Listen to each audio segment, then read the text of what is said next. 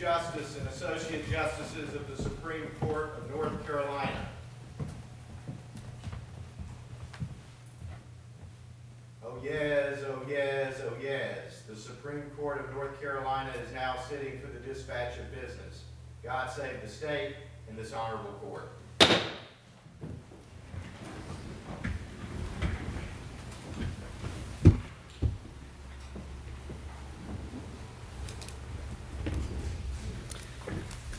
Morning, everybody. Welcome to the historic courthouse here in Morganton, and uh, your Supreme Court uh, uh, certainly uh, appreciates the hospitality of all the folks here in Burke County and in Morganton. Um, in 2004, well, our state constitution provides that we will hold court in Raleigh and such other places as designated by the General Assembly. And in 2004, uh, the historic courthouse in Edenton wanted that designation for us to come to Edenton and hold court, and so the General Assembly saw fit to do that. And then in 2015, I think it was, somewhere in there, uh, Justice Ervin and I uh, went to the General Assembly. Uh, Senator Daniel certainly, I think he sponsored the bill to allow uh, Morganton to be the site where we would come in the west. Um, This uh, setting is certainly uh, appropriate for the Supreme Court since uh, in the 18, uh, late 1840s through the early 1860s, the Supreme Court would come here and hold court in August. So uh, in some ways, I guess we're just returning home. But again, we appreciate all the hospitality uh, that the folks uh, here uh, provide for us in our visits. Um, You see six of us, but we have seven on the court. Uh, Justice Hudson is joining us, but she's having to do so from home. She's going through all the protocols. Um, We hope that she is feeling well. And um, she may uh, participate uh, just by uh, uh, texting in some questions to Justice Ervin. So if you see him checking his phone, it's not social media. It is checking to see if Justice Hudson is submitting some questions. She will participate in the decision in all the cases that we'll have, um, but she is viewing it remotely. Uh, We are live streaming this for uh, anyone who desires. Um, You know, we look at the bright lining of uh, COVID, and uh, one of those uh, bright linings uh, are our uh, uses of technology. And we live stream now all of our um, Supreme Court arguments. So here in Morganton and Burke County, uh, you're able to watch the exhilarating arguments that are made before our court. Um, So uh, after you sit through this morning, uh, you're going to be hooked on, man, when, when can I see the next one? Well, uh, stay tuned. Uh, Speaking of COVID, um, sadly, one of the attorneys in case six uh, uh, told us yesterday that there had been a positive COVID test. So for any of you that know anybody who is scheduled to be here tomorrow for the third case, which is our case six, please let them know there will not be uh, an argument for case six tomorrow.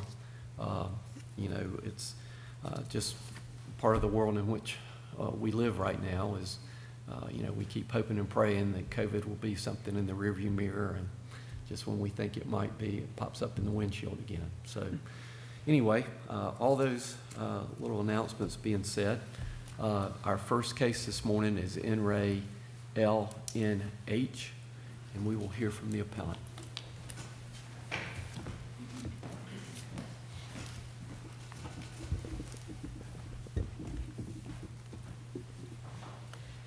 Good morning, Chief Justice Newby and Associate Justices. May it please the court, my name is Mercedes Chutt. I'm arguing on behalf of the appellant petitioner, the Guilford County Department of Health and Human Services. Um, My colleague, um, Mr. Matthew Wunsch, is arguing on behalf of the guardian ad litem. We will be sharing our time. We hope to have 12 minutes each and six minutes for rebuttal. It is our plan that I will um, argue about the ineffective assistance of counsel issue and the evidentiary issues, and that Mr. Wunsch will argue about the issue pertaining to whether um, in, in deciding dependency, the court can consider post-petition evidence. Um, So, starting with the ineffective assistance of counsel um, issue, um, this case has significant implications for ineffective assistance of counsel because it is the, uh, the department's position that it sets the bar so low for ineffective assistance of counsel or IAC claims. Um, In this case, the uh, mother's counsel um, did not object to evidence that had been admitted in a prior proceeding. The evidence at issue was the medical records pertaining to the injuries of the child. Um, the facts of this case are that a child, the minor child who was 10 weeks old sustained burns um, to her feet and had swelling in the abdominal area. The major issue, the major, the biggest injury was the burns to the feet. The medical records established the child did receive burns to the feet, as well as swelling in her abdomen, and that she was hospitalized for two days. Ms. Chutt, just to ask you a question about the content of the record. There, many of these issues involve references to the medical, to the medical records. There are some medical records in the printed record. Are those the medical records that uh, we're supposed to consider in evaluating issues in which the medical records are relevant? Um, yes, Your Honors, the medical records in this at issue are, were contained in a reasonable efforts report, and those are on pages 20 to 33 of the record. So when, when you and Mr. Wunsch and Mr. Miller talk about the medical records, those pages are the records that we need to look at to. Yes, Your Honor. Content. Okay. Yes. There's not a separate exhibit or anything like that. No, Your Honor. Um, so what had And can- happened was. can- Before you go too far, can you explain how the report would have been used? Um, Was it just presented to the court, or um, uh, was it, uh, you know, how did it become part of the record, I guess is what I'm asking you about?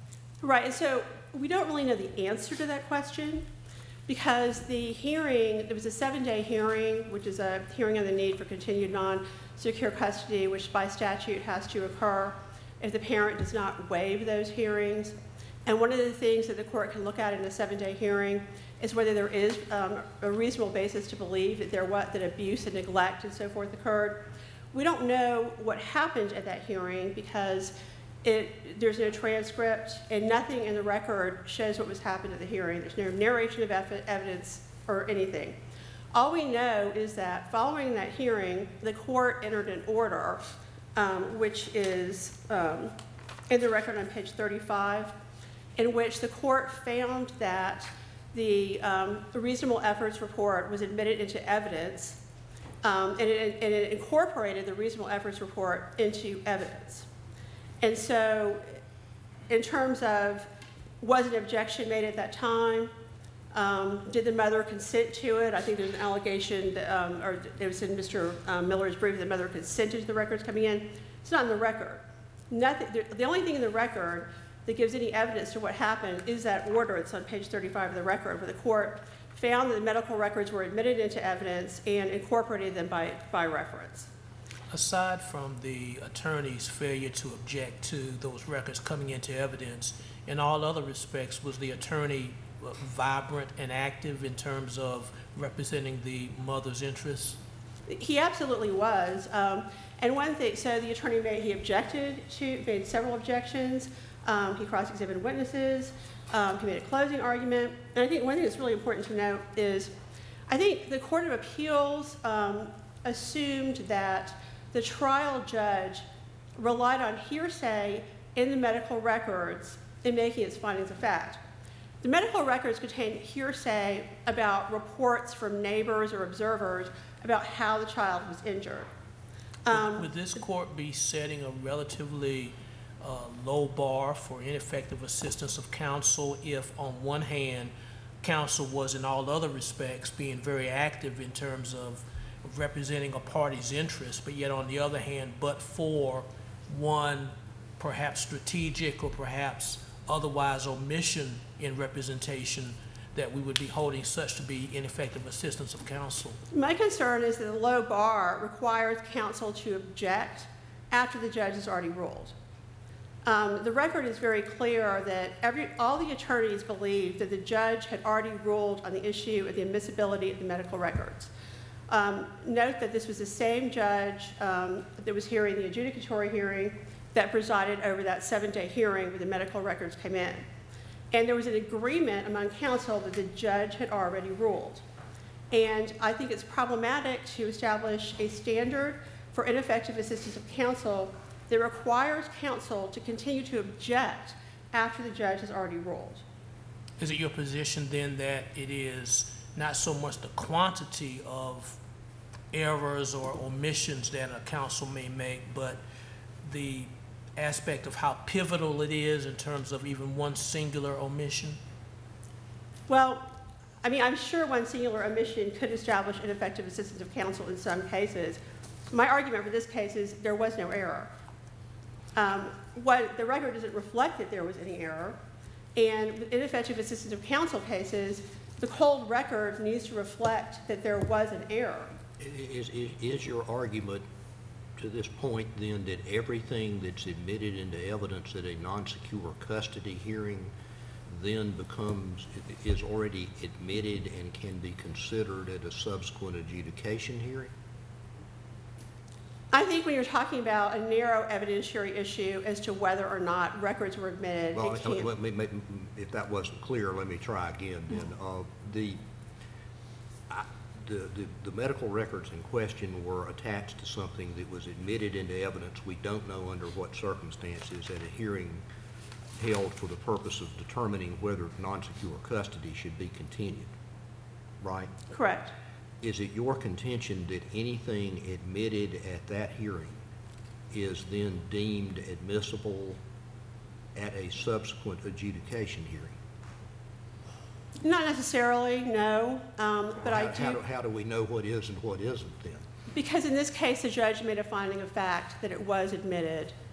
Um, But, well, and- it, but- but assuming that it was admitted at the non-secure custody hearing, whatever the piece of evidence is, is that evidence then, because of the fact that it was admitted at a non-secure custody hearing, admissible in an adjudication hearing? In, in this case, I think the answer is yes, because everyone agreed Why- about the why- why would- admissibility. Why, why would there be a different rule depending upon what kind of evidence we're talking about, which is where I think you seem to be headed? I mean, it's just a gray area. So this court has held that um, courts can take judicial notice of um, findings of fact in proceedings that do not, um, do not require the rules of evidence and do not, and have a lower evidentiary standard. And I think the, the, what is supposed to be the safeguard here in terms of what's probative evidence and what isn't is a trial court. Because the judge, the trial judge, sitting without a jury is presumed to disregard incompetent evidence. So um, I don't think there's anything in this record that would establish the judge did not disregard the hearsay reports as to how the injuries occur. Where, where do, what, if, if that's information was disregarded, then where is the evidentiary support for the findings concerning the, uh, holding of the, uh, lighter or whatever it was to the child's foot, to the uh, leaving the child on the porch, to the neighbors intervening? If it does, if that, the support for those findings isn't from, uh, the, the testimony of the uh, social worker, which was expressly admitted for purposes other than hearsay, or from portions of the medical records, where does the support for those findings come? Okay, so, so to answer your question, the court did make findings about the report.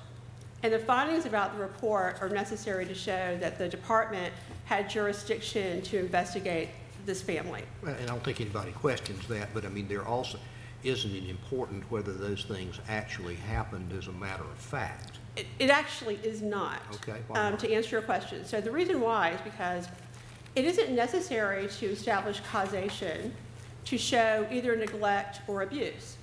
So for abuse, one only needs show that a child received injuries that were not accidental in the care of the parent. Um, it isn't necessary for the court to determine how the injuries occurred. With neglect, it's only necessary to show that the child was in an injurious environment. And as we all know, that the fault of the parent is not an element in either abuse or neglect. And if you read the order carefully, I would submit that the trial court did not find that the mother had done all the things that the so-called neighbors reported. So the trial court didn't find the mother had um, you know, swiped the- lighter over the child's feet, poured, sprayed some green liquid on the child, beat the child in the stomach. The trial court did not find that. That was the so-called neighbor's report. The trial court only found that the child was injured, and if you notice, all the, all the findings are past, their passive voice, was injured. The injury occurred in the mother's care, but not that it happened the way the neighbors reported it to happen. But wouldn't those findings of um, the parent's fault and causation be necessary for the trial courts, the part of the order that eliminated reunification and reasonable reunification efforts for the mother and the- at this initial permanency planning order? Well, in my opinion, no, because if you look at the catch-all provision under um, 7B 901CF, the um, reunification efforts can be ceased by any conduct that enhances the character or the abuse or neglect. And my argument, you know, is there that basically for neglect, for example, it isn't necessary to show that the child um, was actually injured for neglect. It's a risk of injury. Um, and also, it's not necessary for either abuse or neglect to show the, that the child was seriously injured. And But wouldn't it be necessary to show that the parent was in some way at fault or caused the injuries in order to eliminate reunification as part of the plan? In my opinion, that's not in the statute. Uh, If you look at the catch-all provision, it only states that, that the, that there has to be some evidence to enhance the character of the abuse and neglect. Also, the court can consider those reports, um, hearsay reports, a disposition. Then, uh, And- just one other quick question, because I know you're running out of time. Um, i- i- i- Isn't it true at the seven-day hearing that the mother was not represented by counsel? She did not have counsel yet? I do not know that. Because I- wasn't there an order appointing her counsel at that same hearing? There may have been, and I don't, I, that I don't know the answer to. I, I'd have to look at the record. Um, that could be the case. Thank you. Um, So my point with um, IAC, ineffective assistive counsel, is simply that, I mean, here you have to, I, I would argue there wasn't a mistake made by this attorney. Um, I don't think it's a mistake to agree among counsel that something has already been admitted into evidence. And I don't think that the standard should be such that counsel is required to continue to object, ask a judge to reconsider their ruling when it's already been made. And I would argue there's nothing in the record to suggest But Ms. Ms. Chutt, doesn't, don't our appellate procedure rules require, uh, provide in essence that if evidence, evidence is admitted without objection, uh, even though it might have been objected to at some other time, the objection's waived? I mean, you're saying that the I'm parent, saying but, no, if- I, I think so. I mean, I think that the objection would have been waived, um, and I think that's another problem, you know, that, that I think this is just a real stretch here to say that this, this attorney did anything wrong. Particularly when, I mean, you look at the, eh, if you look at the transcript too, I mean, even in his closing arguments, page twenty-five of the transcript, he makes the argument again that a judge should not consider the hearsay reports about the neighbors, what the neighbors saw in, um, in the court's adjudication. And he objected when that came in, in terms of having it being used for the truth of the matter asserted. So I, I think it's a case where you just, it's hard to find what the attorney did wrong at all. Okay, and my time is up, thank you. Thank you, counsel.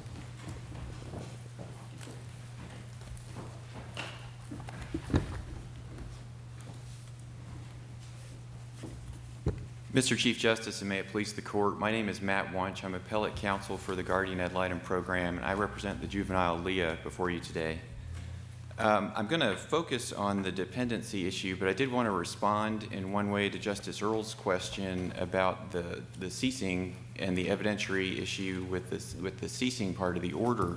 Um, I don't want to step on Ms. Chutt's issue here, but I did just want to mention that, that causational finding, I think that Your Honor could, um, the findings to support ceasing are dispositional findings. And so they don't need to be made according to the rules of evidence. It's, it's whatever's the trial court finds to be relevant and reliable evidence. Hearsay is expressly allowed in disposition. Um, so even if there was a hearsay issue with that evidence required to make the finding of fact that Your Honor was talking about, it wouldn't matter um, for a dispositional finding. But the, the issue that I want to focus on before you today is the dependency and the post-petition evidence issue. Your Honors, if we have a system where different rules apply at different cases, we can't do justice for all children and families, and that's what we have right now. We have an ad hoc rule for what evidence is admissible to support adjudications of abuse, neglect, and dependency, particularly dependency as the case law has evolved. Um, so there are three main points that I want to focus on as I talk with you about this issue today. The first is that the plain language of the juvenile code is clear that the critical moment for an adjudication is, or the, the critical determination is the existence or non existence of the allegations in a, in a petition. Second, that limiting adjudications to that particular moment in time provides clarity for all the parties involved, for, for parents, for children, for DSS, frankly, who has the burden of proving those allegations. And that certainty is good in, this, in any context, but particularly in this context where the issues are so important. So there should not be an exception for post petition evidence to come in at adjudication. And then finally, as an alternative, if the court wants to continue to um, extend this, this post petition evidence exception, that it should truly be narrow in scope, that it should truly be for immutable conditions, for things that are truly fixed and ongoing, um, not ad hoc to be decided on a case by case basis. Turning to the first point, Your Honors, the plain language of 7B802, which is the determinative statute here, statute here, says that the existence or non existence of any of the allegations alleged in the petition is the determination the trial court has to make at adjudication. That is, that's the plain language of the statute. It's unambiguous. The, the analogy that I think of is to an indictment in a criminal case. Now, it's not the same determination because we're not proving fault. It's about the status of the child, not the fault of the parents. That's another very important consideration here. Um, but there is an allegation that has to be proven or not. And there's a particular time at which that happens. I look back at the history of the statute, and that has been the same since it was enacted more than 20 years ago. That moment is the one that was fixed the, as the moment that matters. And the initial case law from the Court of Appeals was very clear in re AB, in re JR, where parents had asked for the court to make an exception to that rule. No, that this, the, the plain language of the statute is unambiguous. That's the point in time that um, the, the General Assembly has set. And so that's what is going to have to be evaluated. What were the conditions at the time the petition, the petition was filed? Post petition evidence, those cases. Well, let's talk about the language of the, statute a second. It says adjudicate the existence or non existence of any of the conditions alleged in the petition. I mean, I could probably, if I put my mind to it, interpret that two or three different ways if I thought about it a little bit. The issue is you have to find the condition, which would be either abuse, neglect, or dependency. As of, uh, it, it doesn't say as of the time of the petition, it says alleged in the petition, the condition alleged in. Why should we read that language the way, that to be plain and unambiguous in the sense that you have argued in your brief and argued here again this morning? Well, Your Honor, I think the, the language is plain in that it's saying that the, the existence or non existence of any of the conditions alleged in the petition It, that fixes the point in time at which the trial court is supposed to evaluate the evidence. So evidence of things that happened after the petition necessarily were not conditions that were alleged in the petition. And those conditions could change in either direction. You know, we have a relatively short window of 60 days from when a petition is filed to when an adjudication hearing is supposed to happen. And, and you see in the case law it, it going to the benefit of one party or the other in different cases. Conditions could improve, conditions could worsen, post-petition evidence, and, and I- maybe I need to clarify too what I mean by post-petition evidence. I've just been using that term um, without really explaining what I mean by that. I don't mean um, evidence that, that came to light later of conditions as they were at the time of the petition. I mean evidence of conditions after the petition was filed. So circumstances, that- and I apologize if that was not clear. Let me make sure I understand what you're saying then. In, in this issue, the real, in this case, the real issue appears to be whether there was an adequate alternative arrangement for the care of the child. We've got some folks, I mean, and I understand your argument that mother didn't present some of these people, but putting that aside, let's say hypothetically, the, uh, the mother had suggested these other folks that came to DSS and offered to take, uh, assume responsibility for caring for the child. Uh, If, as a matter of fact, at the time of the hearing, these folks were an adequate child care alternative, would that preclude a finding of uh, dependency? No, I don't, I don't believe so, Your Honor. And, and why- that why- is. Why not? Because you, I think I understood you to concede that if the fact existed at the time of the uh, petition, then you could consider it even though it might involve, uh, you know, other, you know, other information over a broader period of time. Wh- Why, why would, Oh, well, if, I'm sorry, I apologize. If I said it that way, I misspoke, Your well, Honor. that's the way I understood it. and Okay, I- that's I the reason I asked you apologize. about it was because I did not think that was consistent with what I'd understood your argument to be. No, I, I- I mean evidence of, of conditions that evolve that could not have been known at the time of the petition. So that, that's the condition, that's the circumstances we have here. But, but in, in the, so you're saying that in the event that these folks were in actuality, as of the date of the petition, capable of providing care for the child, that evidence doesn't have any bearing upon whether the, the uh, juvenile was dependent? Not if it comes to light post-petition. Correct, Your Honor. So So- it- so- that's a so if you dispositional find out about it, so, so your argument is, even though it may have been a fact as of the time of the petition, if, uh, that wasn't known to somebody, I don't know who we're talking about exactly, DSS, the court, whatever, uh, that fact doesn't have any bearing upon whether this child was dependent. That's right, Your Honor, because it's not an allegation in the petition. The allegations in the petition are that there's no caretaker, um, no, I'm sorry, the parents are incapable and there's no alternative caretaker available. And so the, the DSS agency who has the burden at that point is responsible for showing or not showing, trial court's responsible for finding or not finding those conditions as alleged in the petition.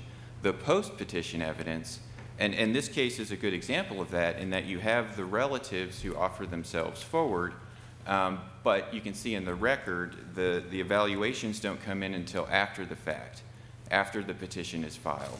Well, is, is the important thing what DSS thinks about them, or what in fact was their set of circumstances? Well, I think it's what's known at that time, Your Honor. So it's not really a question of what they Kn- think known- about known- them. Known to whom? Well, known to the trial court, most importantly. Well, the trial court's only going to hear it sometime later. It's not Right. going to hear it at the time of the petition, so I'm having trouble seeing why the trial court's knowledge would be determinative of what was a condition, what was true as of the time of the con- of the petition. Well, because there was no party that knew it at that time. I mean, in this case, Your Honor, in particular, we have the relatives who come forward. They aren't offered by the mother as a potential placement. Only after the fact is it determined that they are, and one of them is a good placement for the child. Ultimately, as it should be, that's a dispositional issue, and it's a good result, I think, for everyone involved, is that the child is placed with a relative. It's a dispositional decision that is made if that placement is appropriate, and it turned out to be in this case. The problem we have is conditions change, child care placement options change over time. Again, we're talking about a relatively short window between the time a petition is filed and the time an adjudication should be heard, but things can change back and forth in that time. A relative could move, their home could change. Um, as we had in this case, you have another family member living in the home who needed to leave before it became an appropriate home to place this child. So that's something I think even evaluating the evidence we had about that placement at it was not appropriate at the time the petition was filed. That had to happen before it could be approved and before it became a placement option for the child here. So even in that window, it doesn't really work. But what we have now is cases going up to the Court of Appeals and different panels deciding, okay, what is a, a fixed and ongoing circumstance and reaching different results. Um, we have, we have um, paternity, which to me sort of stands out as the one fixed and ongoing circumstance that isn't going to change once it's established. We have one panel saying um, substance misuse. Well, the, the parent has addressed her substance misuse since the, it, the petition was filed, and so now that's, that's a fixed and ongoing circumstance. We have another panel um, talking about housing, unstable housing. Well, that's been resolved. Now that's a fixed and ongoing circumstance.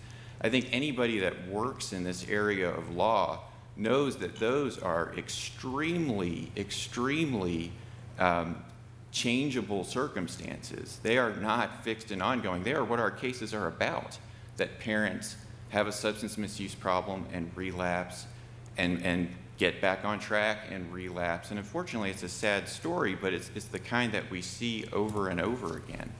So I, I urge the court, if the court is inclined to keep the exception, I think the bright line, clearest answer is to go back to the AB standard, to the statutory standard that I argued for to make it the evidence at the time the petition was filed. What were the conditions at the time the petition was filed?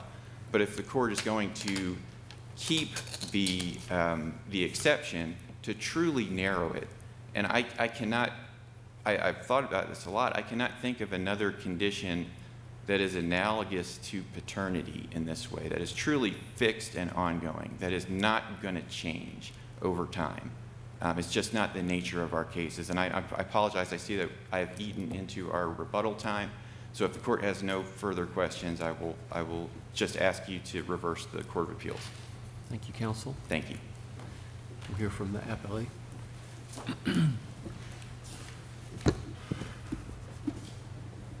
Mr. Chief Justice, uh, Associate Justices, I'm Jeff Miller uh, from Greenville, North Carolina. Uh, It's an honor to be here uh, today representing uh, the respondent mother, Loretta Ford, uh, and the correctness of the Court of Appeals decision in this case. Um, To get right to the heart of the matter, um, it is my position that there is not a high bar or a low bar for effective assistance of counsel. There is a bar that we hold licensed attorneys to that's reasonable, that has objective standards uh, of practice. Uh, And when there's a failure, we recognize it as a deficiency. Uh, It is not a criticism necessarily of the person. It is a bar in the practice that's an important one. And in this case, the lawyer failed to object to the only evidence that supported the trial court's decision and adjudication, the hearsay evidence with regard to the mother's conduct and behaviors, and the ultimate status of the child. I would point out one thing that I think is important as we look at this, and I know that we speak a lot about the status of the child and nobody being at fault, but if you read the definitions of an abused juvenile, it requires that the parent inflict or allow to be inflicted the harm to the child. Uh, so it does require conduct on the part of the parent. Similarly, in injurious environment cases, you might have an innocent parent and a parent who keeps a child in an injurious environment. Just because there's a, an innocent parent who's not at fault that child's status can still be a neglected juvenile. In this case, the only evidence that came before the trial court that supported its order was evidence that was not admissible because it was hearsay evidence. It was not competent, it was not clear and convincing evidence, and it was not evidence that our statutes say we must rely upon when we adjudicate in these constitutionally important cases, cases that involve fundamental family relationships. Didn't the trial court say that the evidence was being admitted uh, by the trial court, not for the substance of it, but merely to uh, respect what DSS was saying, which was this was the way in which DSS came to be involved in the first, or DHHS came to be involved in the first place? Uh, Justice Morgan, there are two instances uh, with regard to the identical evidence. And the first instance had to do with the report itself. And when that testimony was proffered as the reason why DHS became involved, this trial counsel objected, objected to that evidence as hearsay, and it was acknowledged by DHHS and by the court that it was not being admitted for its truth. So that objection prevailed. To some extent, though, the court's order seemed to, and I think the Court of Appeals felt, seemed to use that evidence in its decision. The second occasion, though, is where the lawyer's failure comes into play. And this is critical because the evidence that was involved came into play at a non secure custody hearing where evidence, hearsay evidence, is admissible and is appropriate for that temporary and that limited decision protocol. And we know in this case, the, the court's finding says that it was accepted into the record as part of today's evidence, a previous exhibit admitted in May 10, 2010. Doesn't say how it was admitted, doesn't say anything about there was a, a subpoena or that there was a witness or anything of that nature, but it was admitted by judicial notice, not, not through any authentication or offer, and the record is clear what happened. And I have indicated that it is a bit galling to say we don't know what happened. We do know. The record shows that a reasonable efforts report to which this limited medical record was attached was submitted on May the 10th when Loretta did not have a lawyer. Her lawyer, the record shows, was appointed May the 10th. And Loretta, at that time, consented to the non secure custody order because she just got served with a petition that day. She just got a lawyer that day, and nothing had really been decided in the case. But as to ineffective assistance of counsel, wouldn't we as a court be perhaps dangerously lowering the standard for ineffective assistance of counsel if counsel was in all other respects, even including the first opportunity to enter an objection which was sustained, to be able to uh, say nonetheless that the counsel was somehow deficient? I think that the case law, at least the Court of Appeals case law, is very clear that when hearsay evidence is the only evidence that supports an adjudication, that it is prejudicial error to not object to that and to allow that evidence to come before the court. We're not lowering the bar. And as a lawyer who practices in the court, we ought to maintain a high bar for practice. We ought not to be saying to DHHS, to the courts, or to lawyers practicing in our juvenile courts where children are being taken away daily, adopted out, where families are disrupted uh, for periods of time. We ought not to be saying to them, well, we have got a low bar if you don't object to the only evidence, the only evidence that will establish the adjudication of a child as abused or neglected.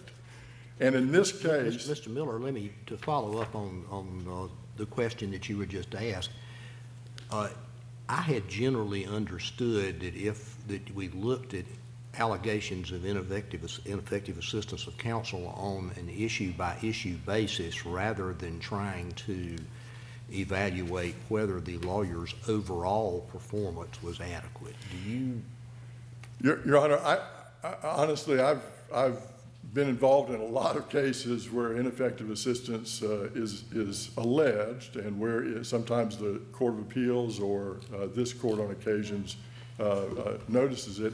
And it is indeed, on, I think, on a case-by-case basis.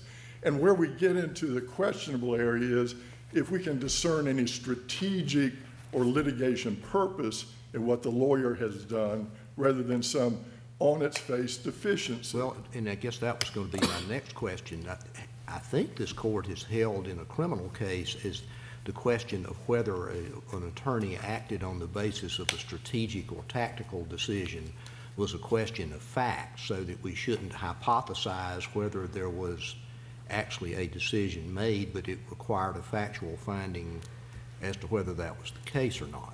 And in looking at this case, there is no way for, for this court or anyone to even say that there's a factual issue here about a strategy or a litigation purpose. Well, I mean, for, for, let me, let me posit you a situation and see what you think about it. Uh, The information to which you object is contained in a number of places in the record. You've already talked about the testimony of the social worker. There's also a summary of these statements in the medical records. Uh, Admittedly, you have hearsay upon hearsay issues with respect to the medical records. But would it be a tactical decision to say, in effect, if they really want to take the time to bring in the custodian for these medical records, they could get them authenticated anyway? I'm going to look bad if I waste the court's time making them prove something that they can prove pretty easily if they just bring somebody else here. Therefore, in order to avoid irritating the court, I'm not going to make them do that. Would that be an unreasonable decision in your view, assuming that that was the decision that was made? Um, your Honor, if you're asking me, I'm going to say very clearly and without hesitation, it's an unreasonable choice to say I'm not going to put DHHS to the test that the statute requires in order to adjudicate abuse and neglect, and in effect, as happened in this case, terminate a parent's entire rights. Of course, at the, at the time that the counsel did or didn't object, it would have been a little hard for the counsel to know that you'd get the subsequent finding of a lack of reunif, you know, no necessity for reunif- reunification. Um, In, in, in this case, Judge, I don't believe that there was any question about what the posture was going into the trial, but the record is not clear on that. I will have to concede Because, that because fact. in looking at it, it appears to me to be something that came up during the course of the hearing. I didn't see anything, I may be wrong, and please point me to it if I am. I didn't see anything earlier on that asked for a cessation of efforts of reunification at this hearing before the hearing. Um, There was not notice of cessation of reunification given in writing in any sense in the case. Counsel did, in, um, in a statement of the court, ask that the permanency planning about the reunification be continued and not be held uh, at that time. Um, But, but what I want to say, Judge, is, Justice uh, Ervin, is this issue is not a low bar issue. It is a hearsay issue. It is a fundamental evidence issue, a matter of law that is clear. There is no excuse for saying, I'm not going to put somebody to the test. The truth is, is that that record, we don't even know who's saying things. We don't know where these statements came from, how many neighbors are involved, how many observers are involved, who's saying what to who. We don't know any of that. So, so in, in your view then, and I've got one more question Yes, sir. beyond this one, but this one, excuse me, this is one that Justice Hudson wanted to ask. We're going to try this technique for a while. What, in your opinion, should the lawyer have done specifically uh, at the hearing? in terms of the requ- at the trial, should have objected to the uh, judicial notice of a non-secure custody order document that was introduced with hearsay in it. Because, and, and there is a Court of Appeals decision, the JMCJM case, that explains the dangers and the problems with allowing uh, a court to take judicial notice of non-secure custody hearsay uh, type hearings, hearsay information in making adjudication decisions. They recognized that problem. And it is fundamental that if that is the only evidence that the lawyer has acted deficiently, that there is no question of prejudice, uh, and that there's a reasonable probability, had that evidence not come in, a different result would have occurred with the adjudication of abuse and Let- Let's neglect. say, let's say, I mean, the Court of Appeals held, among other things, in its opinion, if I'm reading it incorrectly, tell me, but this is the way I read it. In essence, this evidence shouldn't have been admitted. Therefore, the findings lack sufficient evidentiary support. Therefore, the adjudication is reversed. Is that a fair reading of their order? The adjudication of abuse and neglect was reversed. The dependency was a different, Right. Typically speaking, when you have an evidentiary issue, the remedy is a new hearing, not reversal for insufficiency of the evidence, isn't it?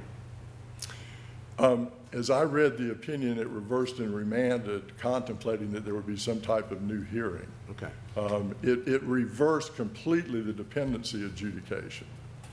Um, So I, I I do think that it's absolutely important and critical that we recognize this was the only evidence that supported this entire order for the adjudication of abuse or neglect. Uh, Mr. Miller, uh, if I might interrupt, I'd like to take you back to your discussion about what abuse is and what neglect is, Yes, and particularly neglect. The way, and again, setting aside your, your legal arguments about hearsay, uh, the way I read the, uh, uh, the facts of this case as they were found in the order, um, that this, um, the mother uh, took two shots of vodka, went to sleep, put her, put her baby to bed, went to sleep, and woke up with her baby severely injured in the hospital. Um, How do you reconcile that to not be neglect when a mother goes to bed having had consumed alcohol and inexplicably her baby is carried off to the hospital? There's a lot we don't know about what occurred at that time, but we do know that the law says injury alone is not sufficient to support a neglect adjudication. We do know that. We do know that taking a double shot of vodka is not neglect by a parent under any stretch uh, uh, of the law and the determination. All we know, we don't even know who else lived at this residence. All we know is that this mother put her baby to sleep took a double shot of vodka and went to sleep herself, like so many others do. How, how it transpired from that point on, we don't know. There's not evidence in the record that allows this court to simply jump to an adjudication of neglect under the statute that makes it ma- makes the case basically on facts from which a court could make findings. It- it- That, that does not alone constitute that neglect. I, I think Justice Hudson would like to ask, is there any evidence from which one could find that anyone else was the perpetrator of these injuries? Um, Of course, the burden is upon the, the, the the department. Um, I- The, the evidence was sparse in this case on adjudication. I think it was about 16 pages of a transcript. Um, And it, like so many of these cases, um, there, there are just assumptions made uh, and practices conducted uh, very quickly uh, without really figuring out what occurred. You know, this mother was never given an opportunity to explore with anybody what occurred. She didn't remember. She was very candid about that. I want to also remind the court, this is a young mother who had no prior history with the department, who had no criminal record, whose family said she was a good mother to her child, always acted appropriately with her child, who, when she was arrested, while she's in jail within the, the course of just a few months, completes parenting classes, anger management classes, is asking to have a therapist who is doing all things right. So we ought to have a lot of questions about what occurred here, what, what did occur, and the evidence just is not there uh, sufficiently, clearly, convincingly, competently. Well, there's, there's no dispute that this child's feet were severely burned. Judge, there was a partial thickness burn, and, uh, and I will, I will say that is a serious injury. I will not try and argue about that issue at all. It's akin to, if you read the literature, sunburn, scalding with hot water kind of burns. Well, it, it, it also got infected, at least in the left foot, uh, which uh, caused uh, some uh, follow-up visits, um, that type of thing. And there's also no dispute that um, the mother was arrested uh, for these injuries.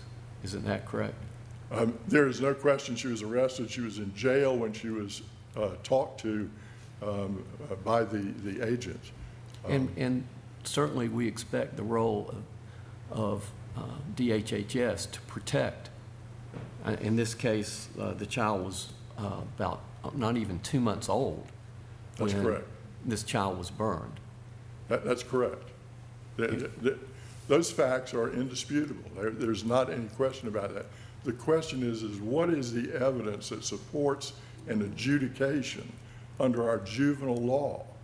And we have a standard for that. We have a rule of law. We have, we, we are consistent that we defend the Constitution and the rule of law. When a one and a ma, one and a half, two-month-old child has severe burns on her feet, uh, certainly that, uh, uh, her status, the status of the child is having been neglected.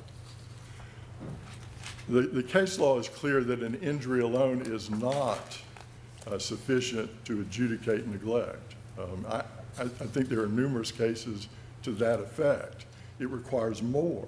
And that's what I'm here about is, is it does require more. And, and the problem in this case is not only was this mother treated so severely in terms of the error uh, that allowed the adjudication of neglect and abuse to occur, but in terms of the kind of mother she was and allowed no opportunity. She, in effect, had her parental rights terminated. She wasn't given an opportunity for WebEx visits with her child or for supervised visits uh, with a sheriff or a family center or um, in, in any type of relationship at all. There's no dispute that medical records are routinely admitted into evidence in courts across the state with regard to hearsay exception. Isn't that true? It is- it is true in a limited sense, Judge. There is case law, and I've cited it, State v. Smith, um, that hearsay statements within those medical records can still be subject to objection. But we also know that one of the reasons that medical records are admitted is that uh, there's a, a common sense understanding that people give accurate statements to the medical providers Well, for that- medical care. Chief Justice Newby, that, that's correct, but it, it, it requires further explanation. That rule, the medical treatment exception, is based upon the patient coming to a doctor and saying, here's what happened, here's what's wrong with me, and that they're motivated to tell the truth about that. How did with- this one and a half year old child get to a medical provider? Did the Judge- mother, did the mother take her? Judge, I, I, I was going to go on. We do have an exception also that says parents of children can provide that information for these young, young children. Here, we don't even have a name. What we have are neighbors or observers, and we don't know how many of those. Where was the mother? The mother was in her home, asleep. Well, I think there's some testimony or evidence or statements that she ran away, The mother ran away. yes. The- the- After, I- I mean, if you look at what the neighbors said, they said she got a lighter out, that she sprayed the, the child with some kind of green liquid, that she hit her in the stomach, and then uh, when the neighbors came over, the neighbors said she ran away. The, the actual testimony is, and it's recited in my brief, says that the neighbors took the child from the mother and she went in the house. Um, i- And again, we don't know what happened with this mother. A single isolated incident, she doesn't remember and can't tell us. No one took the opportunity to even explore that. And, and I think that that's critical to remember in this case, Your Honor. Is, the uh, record contains two different descriptions of statements that your client made to DSS uh, workers. One, I mean, the same witness testified to both of them, they were pretty similar. Uh, That evidence is admissible for the truth of the matter asserted, it. As I indicated in my brief, I, there's no objection to that evidence, and I, And even if there had been, uh, you know, we can quibble about whether it's uh, an admission in the lay sense of the term, but typically a party's statements concerning past events are admissible. That's absolutely correct. Yes, And sir. so the trial court, regardless of whether anything else was subject to being admitted, could consider that testimony. And, and that testimony was, But, Well, that testament, that testimony was, as I recall it, and correct me if I'm wrong, because it always helps me to make sure I'm understanding it correctly, is that uh, the child was with the mother, they were in the, they were in the home, the mother took, drank vodka, went to sleep, and the next thing she knew, the child wasn't there. we, we don't know how much time elapsed through all of that, but uh, it was, she put her, her child to sleep, she took a double shot of vodka, and she went to sleep herself, and she doesn't remember anything else, and her chi, her mother woke her up uh, and said, the child's at the hospital, why is the child at the hospital? And she didn't remember any of that. That evidence doesn't establish anything for purposes of an adjudication. We can certainly say it's not the prettiest picture for a parent, but it doesn't establish under the law, under the rule of law, the So neglect or is- is it- abuse. Is it your contention then that you could not find the existence of neglect on the basis of a parent having consumed alcohol to some degree and then uh, not being aware that the child was being removed from the house until the child had been taken to the hospital? It is so difficult to say that a parent who puts their child to sleep, has a, a drink, goes to sleep themselves, must be aware of, of all of those kinds of facts. Even in, in Stumbo, decided by this court, the court recognized that every deficiency of a parent does not automatically uh, rise to the level of neglect. Um, I, I, I- do want to address And- And and before, and before you do that, uh, Justice Hudson had one other question I wanted to get in, and it's just a question of what does the record reflect? There was some discussion with your colleagues about whether the uh, uh, evidence had been, the- the records had been admitted at the non-secure custody hearing before or after the appointment of counsel. Can you shed any light on that question? Um, Your Honor, I, I can only suggest that all of that occurred on the same date when the mother is served with process, her counsel is appointed, um, and the non-secure custody order is entered with the reasonable efforts report um, at that hearing. So, so at least in- as you understand it, the record is not clear as to whether the mother had counsel at the time that hearing was held? Counsel was appointed at, at that point. Now, what transpired in terms of uh, the chronology of those events? uh, Generally, these initial non-secure custody orders uh, that are entered are entered without counsel. Most of them um, don't involve counsel at all, the initial one.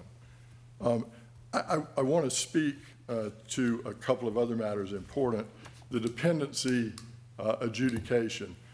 And, and I, think the Court of Appeals has asked guidance of this court. Both Judge Dietz and uh, Judge Inman uh, asked that the legislature or this court give some guidance in the principle. And I want to suggest to the court that dependency is substantially different than neglect or abuse when we talk about conditions that are alleged in a petition. Dependency is a condition where there's a child who has no parent and no one else as an alternative caregiver to take care of them. Why would we adjudicate a child as a dependent if they've got somebody who can care for them at any point up to the point of adjudication? What is the purpose of that adjudication? Whereas with neglect, we're saying here are the conditions that existed that caused us to file this petition. And we filed this petition based on these conditions, not on, and if the cases AW uh, and JR were neglect cases, we're, we're not talking about that neglect, that condition that existed that caused the petition to be filed. In, in this case, this, this court and, and department had sufficient uh, opportunity for non-secure custody order under the neglect uh, and abuse allegations without regard to the dependency. They simply did not take the time to even investigate that issue, and they say that very clearly. We just didn't have time to do that. We don't know. I couldn't tell you whether they were good or they were bad. That's in the record. In, in fact, uh, the Goodman home was approved in the record on May the 15th by signature of a department's agent. What importance, if any, should we ascribe to the fact that the trial court said it didn't have time, in its estimation, to uh, allow a home study to be conducted uh, and didn't authorize DHHS to do that because of the exigency of the circumstance? I, I don't have a bit of problem with that, but, but they can control that with the abuse and neglect. And in fact, by May the 15th, they knew that there was an alternative caregiver for the family, uh, for this child. I also want to, to, to suggest that the mother did, in fact, propose prior to the filing of the petition, and that there were, there was an alternative caregiver prior to the filing of the petition, and at the time of the filing of the petition. Cyrita Brown, the godmother, was proposed, and this family, when we look at the, uh, the, the, the, the rule, I guess, that says, well, the mother or the parent has got to suggest the caregiver. Really, what we're saying is we're not going to allow uh, uh, an alternative caregiver to be part of the plan that the Department of Social Services or DHHS has. We're going to uh, require some input by the family. This family showed up for this mother, and I, if you look at the orders, you will see family appearing in court with this mother. You will see family going to the department uh, wanting to take care of the child, and they did that prior to the filing of the petition. Um, so the, the dependency here did not exist. Dependency is a, is a situation that was not necessary for this child. The evidence indicated it wasn't necessary. And what was the purpose of it? Why do we have the dependency? So it is an ongoing type of situation. If at the adjudication the child's not dependent, why adjudicate that child dependent? There's no purpose to it. It doesn't fit anything in the statute for why we have dependency as an adjudication. I, have not had an opportunity to talk about the reunification issue. That is critical in this case. This is a mother who deserved an opportunity. Uh, she deserved that opportunity to be around her child, but she deserved an opportunity to show that she was not the person that everybody thought May 7th represented or May 8th represented. She was that person uh, who could be a good mother, who was a good mother, who, uh, uh, given the opportunity, she showed her participation, her efforts. Uh, she showed she was deserving of that opportunity. There was no finding of a lack of success by this mother. She went above and beyond under the circumstances she had. I ask you to affirm the Court of Appeals. Thank you, counsel. Rebuttal? Um, yes, Your Honor, I'm going to try to limit this to one minute, if that's possible. So my co-counsel can have a time, a minute, his minute as well. So first of all, the order on page 35, the order of May, May the 10th, does state that Attorney Jaron Dickerson was present for the mother. So I assume, some from that order, it appears that that attorney was present and representing the mother. Um, it's not correct that the only evidence in the medical, the only evidence that supports the adjudications of abuse and neglect was the medical evidence. The mother's statements, which are admissions of a party opponent, do show that the mother um, had cu- custody of the child um, on the night in question. The mother did drink the double shot of vodka, went to sleep, and when she woke up, the child was severely burned. So all we need to show for abuse and neglect is the mother had custody and control of the child, and the child was severely injured. The only thing in the medical records necessary to prove neglect and abuse is the actual diagnosis. The stuff about the neighbor statements is just irrelevant, and there's no indication that the court relied on that. Um, I, I understand, I, I want to, I know you only have a minute, but I understand the position that hearsay evidence is relevant on the question of whether the trial court erred in eliminating reunification. But what's your response to the argument that the trial court's findings don't meet what's required under 7B 901C to, to eliminate reunification at this stage? Well, the response is just basically, again, what I wrote in the, in the brief, that if you look at the catch-all provision, it does say anything that can enhance abuse and neglect. And I think what we have here is severe injury, injuries to an infant and the mother not even knowing how they happened. And I think that's another, you know, issue. Um, whether she was not being truthful or whether she blacked out, I think both are very, e- either option there, I think, is very um, concerning when we're talking about reunification efforts with a small child. And I see your time is up, but I do want a clarification. I heard uh, the counselor on the other side speak to this, uh, the burns like a a sunburn. My understanding is third-degree burns actually burn away the skin. Uh, Can you comment on that in your last three seconds? The only thing I know is this is partial thickness burns. That was what was in the medical records. So I don't, I didn't see anything that said second degree, third degree. Frankly, if they did, I don't know if that would mean that much to non-medical professionals such as myself. But we do know that, they, that there was a healing process that took several weeks, and then the wounds had to be cleaned and debrided, especially in the left foot, um, and that there was a foul odor coming from the, the feet, especially the left foot, and this didn't resolve itself for a period of weeks. Thank you, Counsel. Thank you to everybody. Thank you. Uh, Mr. Miller, we particularly appreciate you coming up from Greenville. Hope you've enjoyed the mountain view. Thank you very much, Judge. Mr. Clerk? All rise. Oh yes, oh yes, oh yes. The Supreme Court of North Carolina will be in recess until eleven AM.